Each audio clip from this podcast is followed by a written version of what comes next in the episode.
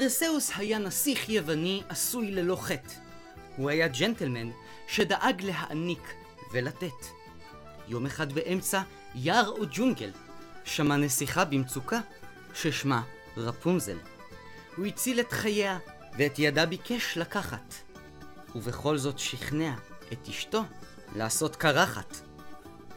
אך נדמה שלפרסאוס היה סוד כמוס.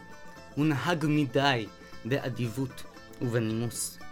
הוא סיפק לרפונזל את כל מה שנדרש, אך משהו חסר בביתה החדש. בשבועות הראשונים, רפונזל הייתה מעט דיכאונית.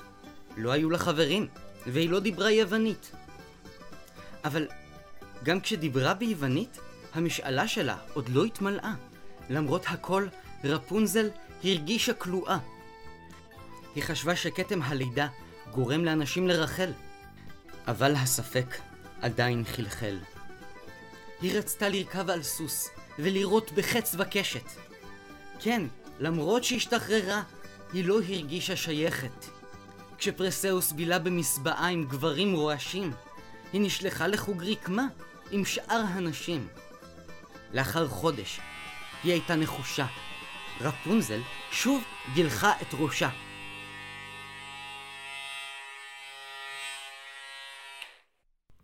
מתחת לשמלה הייתה נועלת מגפיים, וכשאיש לא ראה, היא לבשה מכנסיים. חידה מוזרה, לא הצליחה לפתור. תובנה שצמחה כמו מתחת לאור. האמת לא הייתה ניתנת עוד להכחשה. רפונזל הוא גבר בגוף של אישה. אך בטרם הייתה לו הזדמנות להתוודות, רפונזל היה זה שהעלה את החשדות. בוקר אחד כשטייל בחצר, רפונזל שמע מהמחסן קול מצרצר. הוא נכנס פנימה, וזעקה עד לב השמיים. לפרסאוס יש סנדלים עם כנפיים? הוא היה נרגש, כולו תדהמה. אם פרסאוס יכל לעוף, למה אני גזזתי את הצמא? איזו פיסת מידע לא נקלטת? רפונזל, תפסתי אותך מחטטת. הייתי מספר לך קודם, אבל צר לי צר. את חוות העובדת של כבוד הקיסר. כמובן שזוליקה לא סיפרה לך ולא ידעת, כי אסור לך לגלות עד גיל 21. ומכיוון שהתחתנתי בסתר עם הנסיכה, אני זה שירש ממך את כל הממלכה. אם תצטרכי משהו, תמיד אשמח לתת. נתת כל דבר בעולם מלבד האמת. ומה עם זוליקה? אמרת שאני חטופה. היא הגנה עליי ו- ואני חשבתי שהיא מכשפה. עכשיו מתגלה לי כל ההסבר. לכן זוליקה לא הסכימה לספר. כן, גם אני לא יכול לתת לך סיבה. אני מגן עלייך, אני עושה לך טובה. אם רק הייתה לי ברירה. נשמעת משכנע. זאת אזהרה אחרונה. נמאס לי להקשיב. חלמתי על טבעת ובעל, אבל לחיות איתך זה כמו לשתות רעל. עם קרח. רפונזל, מה אני הבנתי. אולי תפסיקי טיפה להיות אנטי. שוכח? אמרת שתגן עליי. תקשיב לי. הסנדלים עם הכנפיים, אני הזמנתי חלקים של חילוף. למה אני זה שצריך לעמוד עכשיו כמו ילד נזוף. ילד תתקדם, אין לי כוח. לך תחפש על מי לצעוק ולנבוח. פרסאוס! וכשבאף שוב מדגדג לי ניחוח של מסבעה שהעדפתי לשכוח, חפש לך תירוץ אחר. נמאסת. אם ירשתי ממלכה ואתה הגנב, לא אכנע לפני דו-קרב. החרב של רפונזל הונפה מתוך הנדן. פרסאוס נמלט כמו עכבר קטן. היה מלא זעם, צרח וכעס. הוא קרב עם חרבו, בצעד מהוסס. זה היה צפוי שבתוך מהלך כלי הנשק של פרסאוס יושלך. רפונזל רצה שפרסאוס יתנצל. זהו, ניסיון אחרון. בתחילה רפונזל כיוון אליו חרב ברזל, וכשניסה להימלט, לפת את רגלו סביב הגרון. אני לא נושם. שיחות מאוחרות שסיננת, ברוחות אתה פתאום התעניינת. חידשת.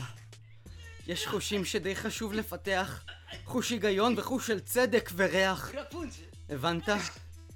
עכשיו אחזור לממלכה שלי. הביתה! אני לא מבין, אני קצת מבולבל. הייתי כלוא, אבל לא רק במגדל. אבל אם לא אכפת לך, אני קצת לא נושב. וכן, החלטתי להשאיר את השם. היום אני מסוגל לומר בביטחון, פשוט נולדתי.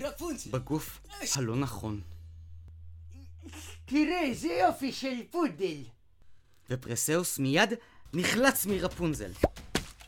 חרבו של רפונזל התגלגלה לחצר. פרסאוס לא חס ומיד הסתער. הייתי מאחלת לך המון בהצלחה, אבל רפונזל, רפונזל, קבל את חרבך. זוליקה זרקה את החרב במבט משולהב, ורפונזל עשה זאת! הוא ניצח בקרב! זוליקה, איך מצאת אותי? איך ידעת לאן להגיע? זה לא משנה, זה משהו שטותי. סגרתי דיל עם אסמאעיל הנייה. וזוליקה שגילתה אהבה ומסירות, שבה עם רפונזל למולדתן, בקיסרות. רפונזל, אני רואה ליד דוכן של פיסטוק חלבי, עוברת תהלוכה, והנה הנביא.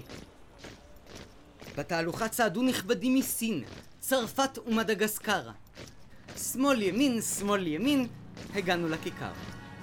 הנביא פנה לקהל, שעמד במקום, ובתוך זמן קצר החל לנאום. לפני 21 שנים בדיוק, אירע אסון שבליבנו חקוק. הוד רוממותו כבוד הקיסר הלך בדרך כל בשר. ואם בכל זאת יש יורשת או יורש שבכל הזמן הזה מסתתרים, הם קיבלו 21 שנים, זמן מקסימלי, ולכן כעת כולנו חוגגים. אני הקיסר, הרשמי והפורמלי. כי היה צורך בנביא מוכשר, שיוכיח שאפשר מול עם מפושר וחזון מגושר. הקהל תחילה שתק, אך כבר לא יכל למחול. קול של אישה נזעק. אין לנו מה לאכול! 21 שנים אתה נואם ורק מבטיח. הגיע הזמן שאתה תשלם, אל תאשים ותטיח. יאללה יאללה, אני הקיסר ואלו חוקי היקום. אם קם יורש, זו ההזדמנות שלו לקום. אף אחד? אז אתם תרעבו ואני אוכל שטרודל. וממרפסת סמוכה קפץ על חבל רפונזל. רפונזל מיד נעמד על הבמה ותפס עמדה. כולם הבחינו בלחי עם כתם הלידה. ציוויתי להרוג את הנסיכה. זה בלתי אפשרי. שרדתי בזכות זוליקה, ועברתי עדכון מגדרי. בינתיים זוליקה, שגנבה מפרסאוס את סנדליו המעופפים, המריאה מעל להמון העם שעמדו מצופפים. זוליקה טסה מהכיכר ועד לצריח שבצומת, ותלתה מעל כולם שלט שנראה כמו פרסומת.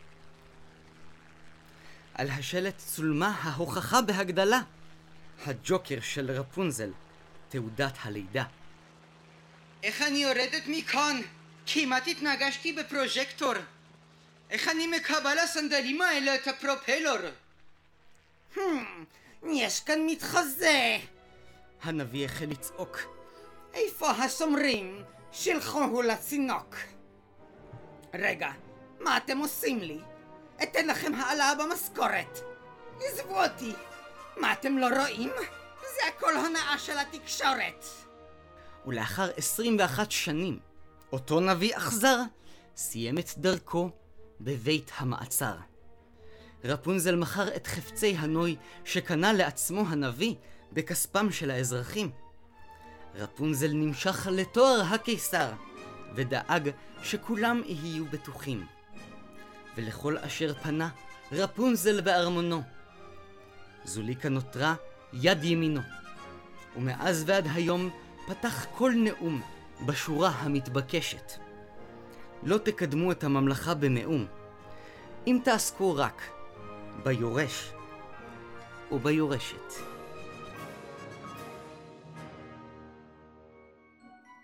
ועוד עניין קטן, איך הייתה האגדה? כתבו לי בתגובות. מקווה שזכרתם להאזין עם אוזניות. גם בפרק הבא נגלה סיפור מוכר בלבוש חדיש. אני מור דאי חנני, הכותב והמגיש. סיפורים לילדים בעברית יעבירו כל זמן של בטלה, ועם הסוף הטוב, כדאי לחזור לשמוע מההתחלה. thank you